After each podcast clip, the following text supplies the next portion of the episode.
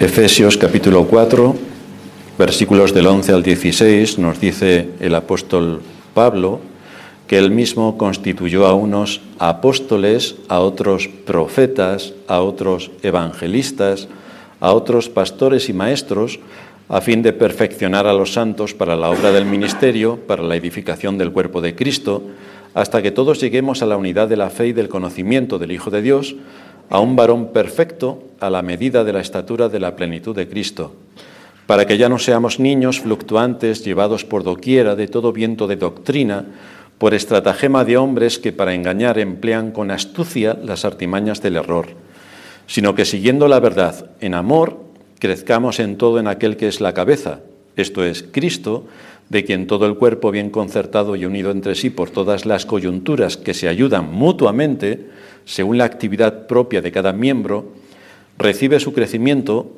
para ir edificándose en amor. Estamos con la serie de la doctrina de la Iglesia, así que seguimos profundizando en este aspecto tan importante y vital, pero a la vez gran desconocido entre la cristiandad sobre qué es una iglesia. Ignorancia absoluta.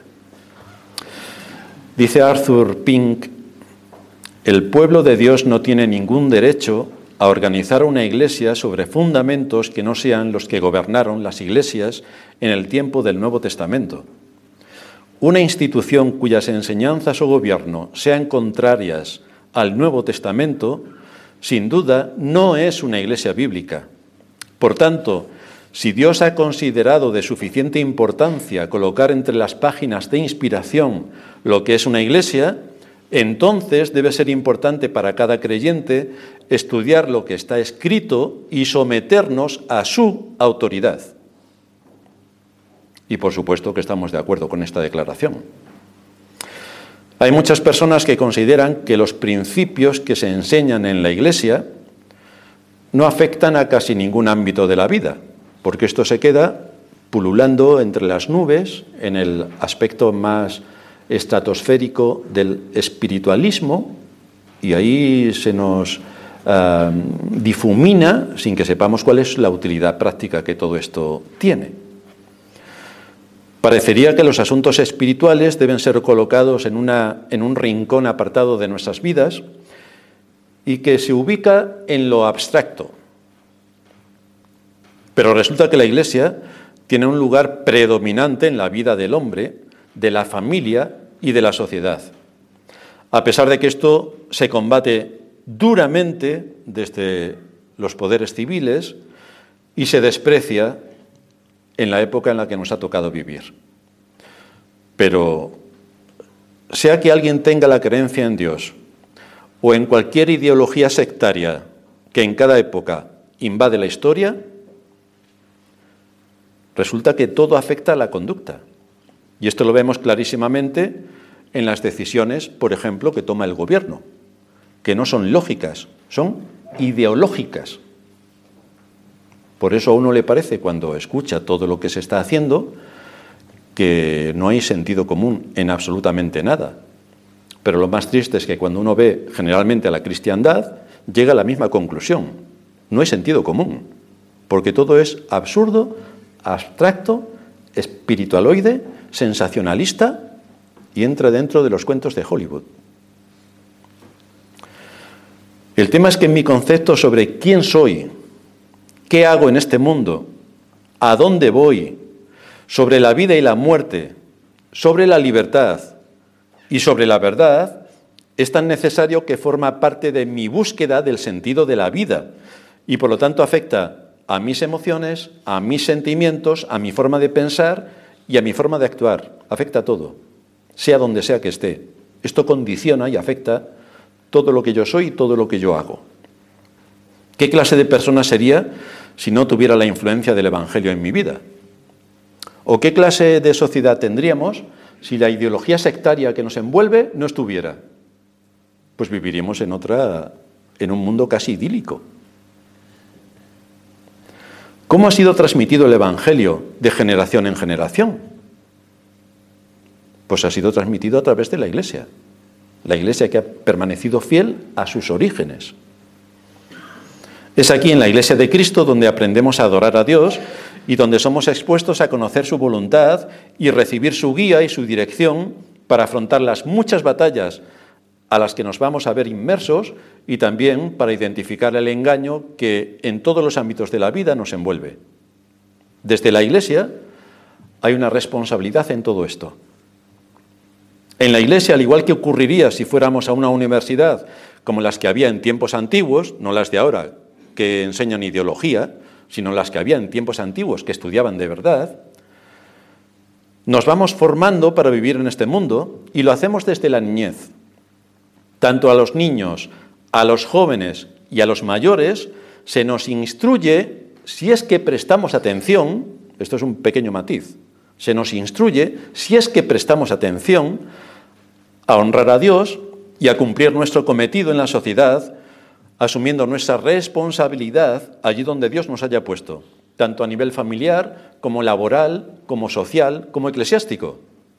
Pero todos tenemos responsabilidades en este mundo, todos. Una iglesia en orden es una fuente de luz que afecta a nuestra vida en todos los sentidos.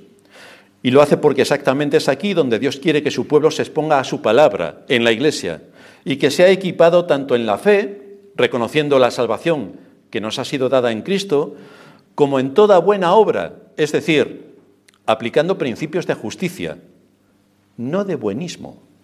Principios de justicia. Por eso nos dice el Señor en Levítico 10:35, perdón, Levítico 19:15. No harás injusticia en el juicio, ni favoreciendo al pobre, ni complaciendo al grande. Con justicia juzgarás a tu prójimo. Pero tristemente parece que a la Iglesia esto no le afecta en absoluto. No, con la aplicación del amor rosa y merengue, que parecen todos del Madrid, se suele favorecer a los que atentan contra su unidad y su paz. Y a la vez se critica y condena cuando se imponen principios de justicia. Y por supuesto, la respuesta de los que causan la división y el mal siempre es una falsa, una falta absoluta de arrepentimiento. Pero la iglesia es tan buena que perdona incluso si no hay arrepentimiento. Entonces creo que he leído mal el versículo anterior. No harás injusticia en el juicio, ni favoreciendo al pobre, ni complaciendo al grande. Con justicia juzgarás a tu prójimo. Pero en la iglesia no se aplica, porque somos tan buenos, que incluso de acuerdo a las demandas que Dios hace, que exige el arrepentimiento, en la cristiandad no se exige el arrepentimiento, porque somos más buenos que Dios. Esta es la cristiandad. Hoy vamos a ver algunos aspectos en este sentido que tienen que ver con la verdad, que tienen que ver con lo que es lo que enseña la Escritura. Si tenemos que defender la verdad, ¿qué es lo que enseña la Escritura? Vamos a ver cuatro aspectos. El primero, la escuela de la verdad. El segundo, creciendo en la verdad. El tercero, siguiendo la verdad. Y el cuarto, el ingrediente de la verdad. Así que vamos a ver la escuela de la verdad. Queremos que Dios trate con nosotros, supongo, que nos enseñe por medio de su palabra y de su espíritu. Yo quiero una iglesia donde pueda ser expuesto a este tipo de mensaje, porque quiero conocer en profundidad la palabra de Dios, quiero ser instruido en la palabra de Dios, quiero someter mi orgullo y, mi egoísmo a la palabra de Dios, quiero tratar mi pecado de acuerdo a la palabra de Dios, quiero saber cómo puedo arrepentirme de acuerdo a la palabra de Dios y mostrar frutos dignos de arrepentimiento de acuerdo a la palabra de Dios. Si no tuviéramos las escrituras, no sabríamos nada de todo esto, pero el Señor nos lo ha revelado en su voluntad, en su palabra.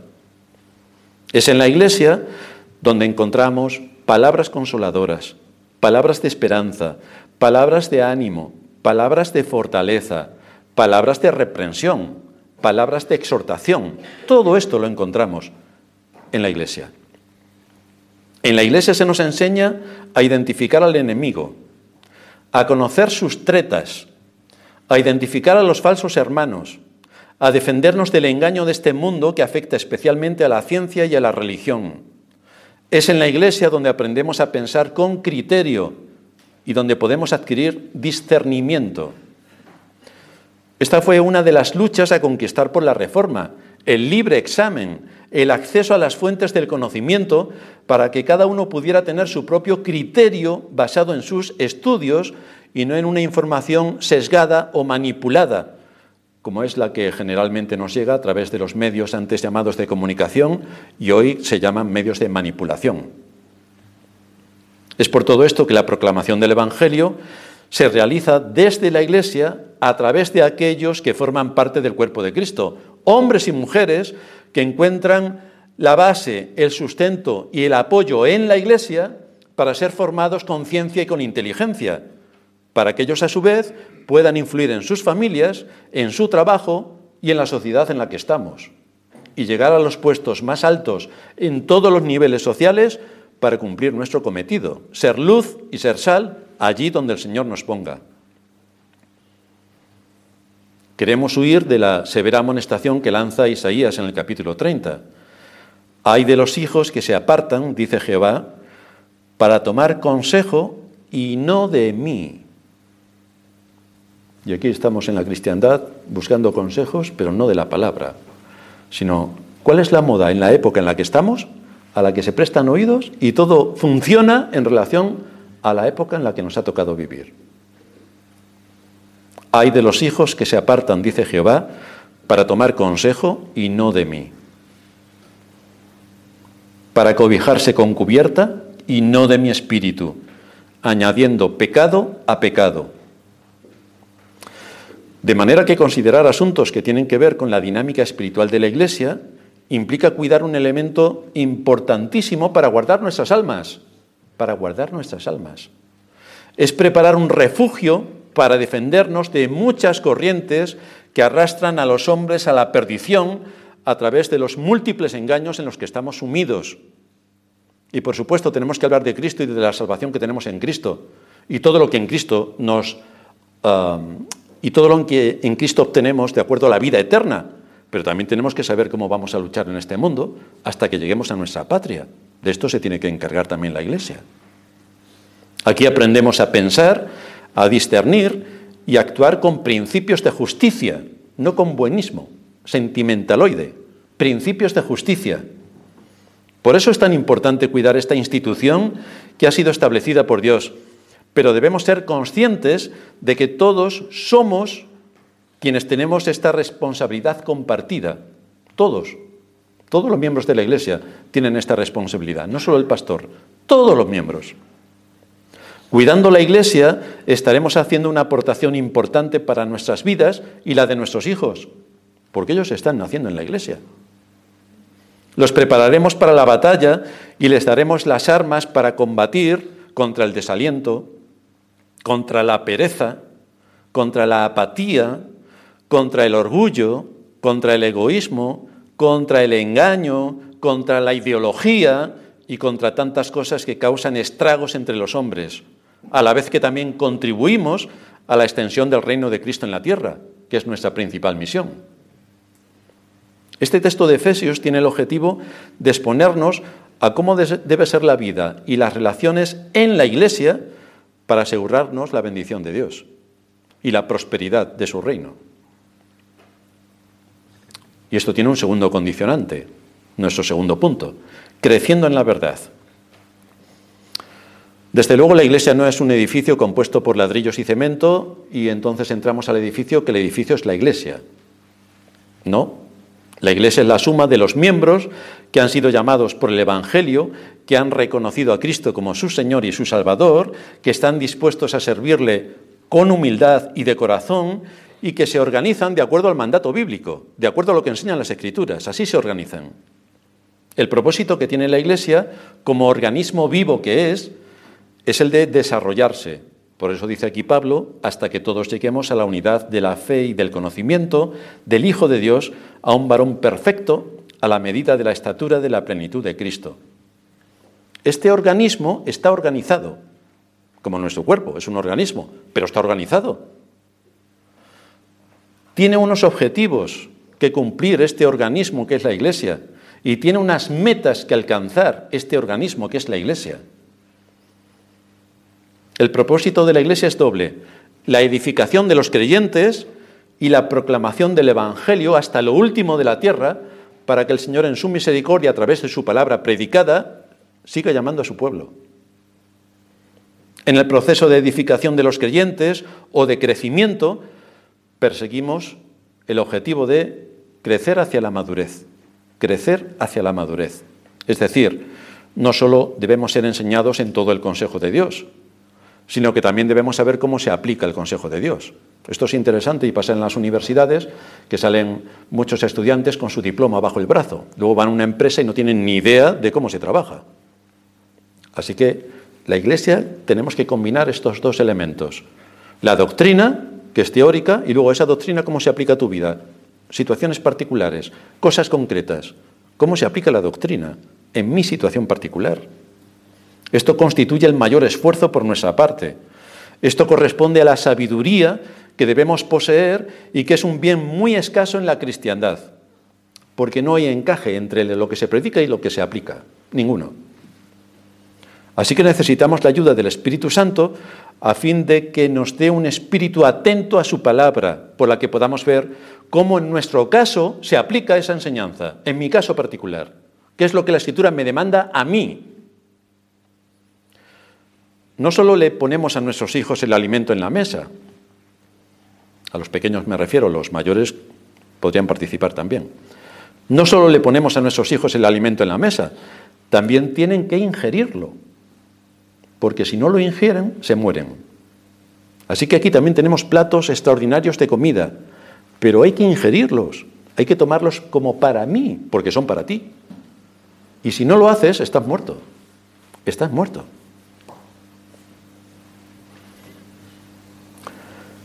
Y ahora Pablo introduce un elemento importante que es clave para una comprensión cabal de cómo aplicar el Evangelio. Dice en el versículo 15, siguiendo la verdad en amor, crezcamos en todo en aquel que es la cabeza, esto es Cristo, siguiendo la verdad en amor. Fijaos, no siguiendo el amor. No, esto es lo que la cristiandad expone, el amor. Seguid el amor, el amor, el amor, pero no es lo que dice la Escritura siguiendo la verdad en amor. Este es un asunto crítico, precisamente porque se habla mucho del amor, pero apenas se habla de la verdad, cuando es lo más importante. Curiosamente, Cristo se define como el camino, la verdad y la vida. Y cuando queremos defender nuestras convicciones, hablamos de esto, la libertad, que es el camino que nos lleva a Cristo. Queremos ser libres para tomar el camino que nosotros vemos que enseñan las Escrituras, no el que nos imponga la sociedad sectaria en la que vivimos. Defendemos la vida y defendemos la verdad. Es exactamente como se define Cristo, el camino, la verdad y la vida. Estos son nuestras convicciones. Ya sabemos que estos tres puntos no le importan mucho a la cristiandad, pero eso no evita que nosotros seamos insistentes en que esto forma parte de nuestro baluarte, de nuestra defensa. Son nuestras señas de identidad. Defendemos la libertad, defendemos la vida y defendemos la verdad. Aquí vemos la alternativa a la niñez o a la inmadurez espiritual. En lugar de dejarnos llevar por nuestras emociones, en lugar de quedarnos a merced de las influencias perversas de la corriente de este mundo, en lugar de prestar atención a las fábulas y a las falsas doctrinas, y ya sabemos las fábulas con la ideología de género, todo es fabuloso, todo son fábulas, todo lo que nos cuentan son fábulas. Se nos insta aquí a usar los medios adecuados para consolidarnos y seguir la verdad en amor. Este versículo está estableciendo los medios a tener en cuenta por todos los creyentes, por todos los miembros de la Iglesia, para que nos podamos desarrollar hasta la madurez, seguir la verdad en amor. Y esto nos lleva a nuestro tercer punto, siguiendo la verdad. Cuando en nuestro pasaje encontramos la frase siguiendo la verdad, no está refiriéndose solo a hablar la verdad cada cual con su prójimo. No solo se puede referir a esto, sino que el matiz importante el matiz importante se refiere a que la doctrina expuesta en la Iglesia desde el púlpito debe serlo en base a la verdad. Este es el matiz importante de la frase.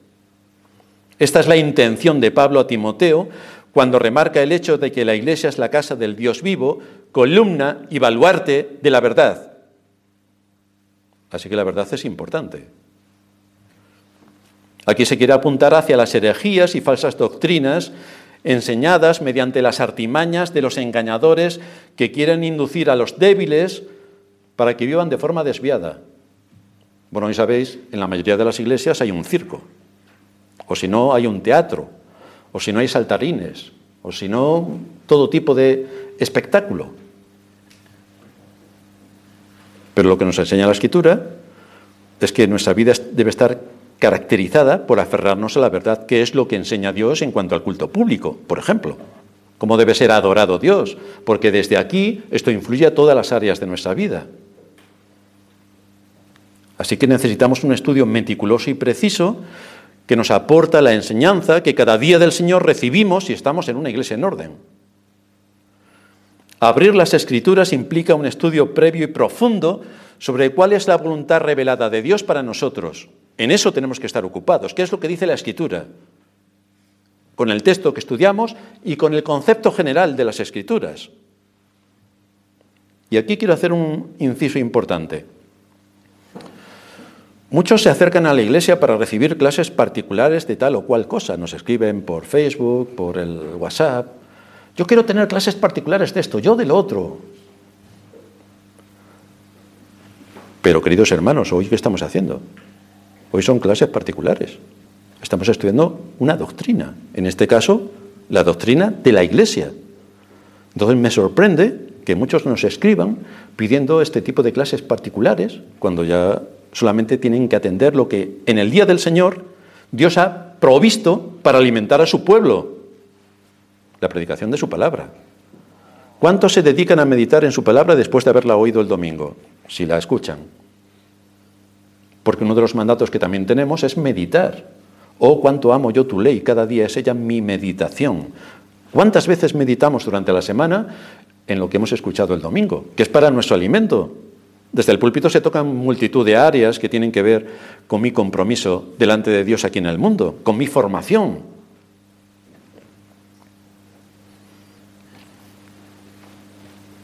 La predicación de la palabra es la manera que la verdad de Dios la revelación que encontramos en las escrituras nos debe afectar para que se produzca un crecimiento espiritual en la práctica.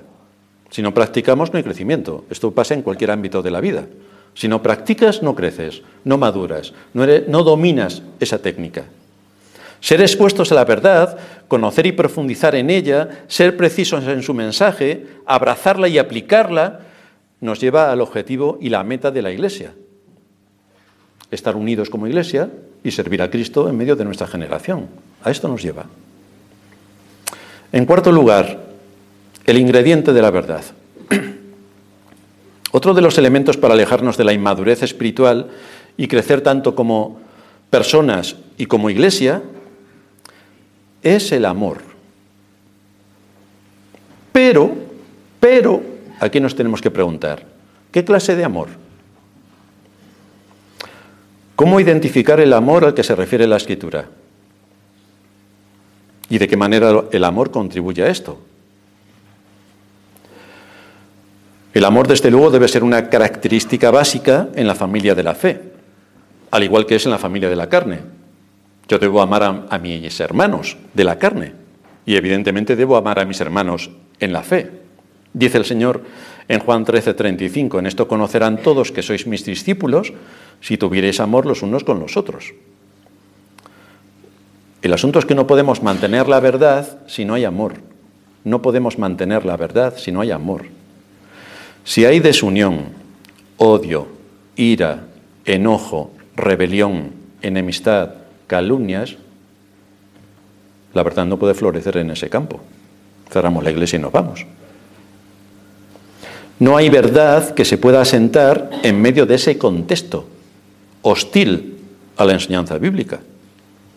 El entorno adecuado para la verdad se nutre del amor, pero no un amor sentimentaloide y rosa, sino el que tiene la convicción de amar la verdad.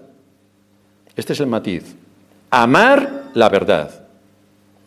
Y así podremos mantener nuestros compromisos delante de Dios, doblegando nuestra voluntad a su voluntad, si amamos la verdad. No si amamos, no, no, no, no. Si amamos la verdad.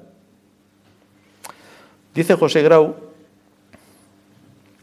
el amor no hace discriminación, pero la verdad que debe orientarlo sí que discrimina en medio de la mentira y el error. La conducta cristiana se asienta en un amor a los demás que se nutre de un previo amor a la verdad revelada, que es la Biblia, y a la verdad encarnada, que es Cristo. El cristiano no puede olvidar que el amor debe estar al servicio del bien y no a la tolerancia del mal. Y lo que nos encontramos en la cristiandad es que por el amor se tolera el mal. Pero entonces nos cargamos todos los principios de las escrituras.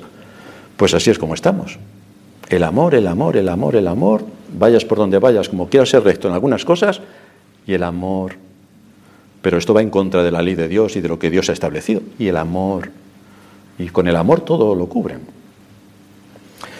Este es el peligro del que nos debemos guardar como iglesia, porque ya vemos cómo este mal está bastante extendido y este amor es tolerante con el mal. Estos dos elementos, la verdad y el amor, se complementan perfectamente para que cada uno de los miembros de la Iglesia puedan caminar hacia la madurez. La verdad en amor, el amor hacia la verdad. La Iglesia local, que, de forma figurada es el cuerpo de Cristo, del cual es Él la cabeza, tiene que desarrollarse de forma homogénea. Tengo que crecer en fe, en humildad, en conocimiento, pero también en respeto mutuo, en saber cómo relacionarme, en la responsabilidad que he asumido para apoyar el ministerio de mi iglesia, en mi posición, en mi posición defendiendo la vida, la libertad y la verdad. Esto lo tengo que hacer y practicar todos los días. Tengo que tomar conciencia de las responsabilidades que asumo como piedra viva del edificio espiritual que es la iglesia, como miembro del cuerpo, como parte de la familia. Todo esto debe ser objeto de nuestro cuidado por la verdad en amor. La verdad en amor. Así que la verdad y el amor son dos elementos con una tremenda influencia sobre el hombre, sobre su alma, sobre sus sentimientos, sobre sus anhelos, sobre su camino. El amor a la verdad. Dice Grau también, nuestro amor por los demás no debe minar nuestra lealtad a la verdad.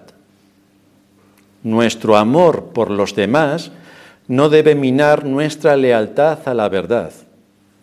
Por otra parte, tampoco debemos vindicar la verdad de manera áspera o violenta. La comunión cristiana debería caracterizarse de manera igual por el amor y por la verdad. Tenemos que evitar la peligrosa tendencia a los extremismos que nos llevan a sacrificar uno de los dos elementos en aras del otro.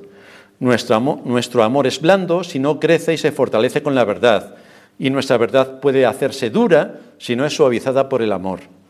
Tenemos que vivir de acuerdo con las escrituras en donde aprendemos el amor de los unos por los otros en la verdad y en donde se nos enseña a seguir la verdad en amor. Así que no podemos separar estos dos términos. No podemos hablar del amor, del amor, del amor, del amor, del amor, todo es amor, y olvidarnos de la verdad, porque somos esclavos de la verdad es la que prevalece. El amor la suaviza para no ser severos, pero no podemos pasarla por alto. En conclusión, muchos problemas se podían evitar en muchas iglesias si estos principios estuvieran claros en la mente de los creyentes. Debemos ser conscientes que hay un tipo de creyentes que son nominales, es decir, que van a la iglesia, pero que no se han convertido. Esto lo predicas en cualquier iglesia y nadie se lo cree. Pero las iglesias no estarían como están si hubiera realmente convertidos. Es que están como están porque la mayoría no están convertidos. Debemos, por tanto, para no caer en esto, debemos examinarnos a nosotros mismos para asegurarnos que no pertenecemos a esta categoría de creyentes nominales, que escuchan, le parece muy bonito lo que escuchan, sobre todo si hay cantes y bailes y teatro y payasos, madre mía, esto es lo más a lo que uno puede aspirar en este mundo. pero no están convertidos. Hay muchos que son religiosos buenistas, que están envueltos en sentimentalismo, pero hay una gran ausencia en cuanto a cómo las escrituras se aplican a su caso particular. Lo que caracteriza a estas personas es que siempre se excusan de todo. Parece que no tienen responsabilidad de nada y cuando se les llama la atención todo son excusas y justificaciones. Desde luego quedan fotografiados en lo que dice Pablo en Romanos 10, 2 y 3, porque yo les doy testimonio de que tienen celo de Dios, pero no conforme a ciencia, porque ignorando la justicia de Dios y procurando establecer la suya propia, no se han sujetado a la justicia de Dios. Esta categoría de los que se llaman creyentes, que siempre ponen excusas para absolutamente todo, esa es su justicia propia. A esto se está refiriendo Pablo. De manera que uno si se examina y pone excusas y justificaciones para todo, o casi todo, pues entonces no le hace falta a Cristo, porque no está pecando en nada. Es decir, si el pastor señala este pecado, este, este, este, y todos son justificaciones, es que no es pecado. Tu justicia te llevará al infierno. Y esto es lo que muchos también ignoran. La verdad hace que el amor ande por el cauce acertado y el amor hace que la verdad se aplique con sabiduría para alcanzar el fin por el que la verdad nos ha sido revelada. Pero tenemos que juntar las dos cosas. La verdad en amor y el amor por la verdad.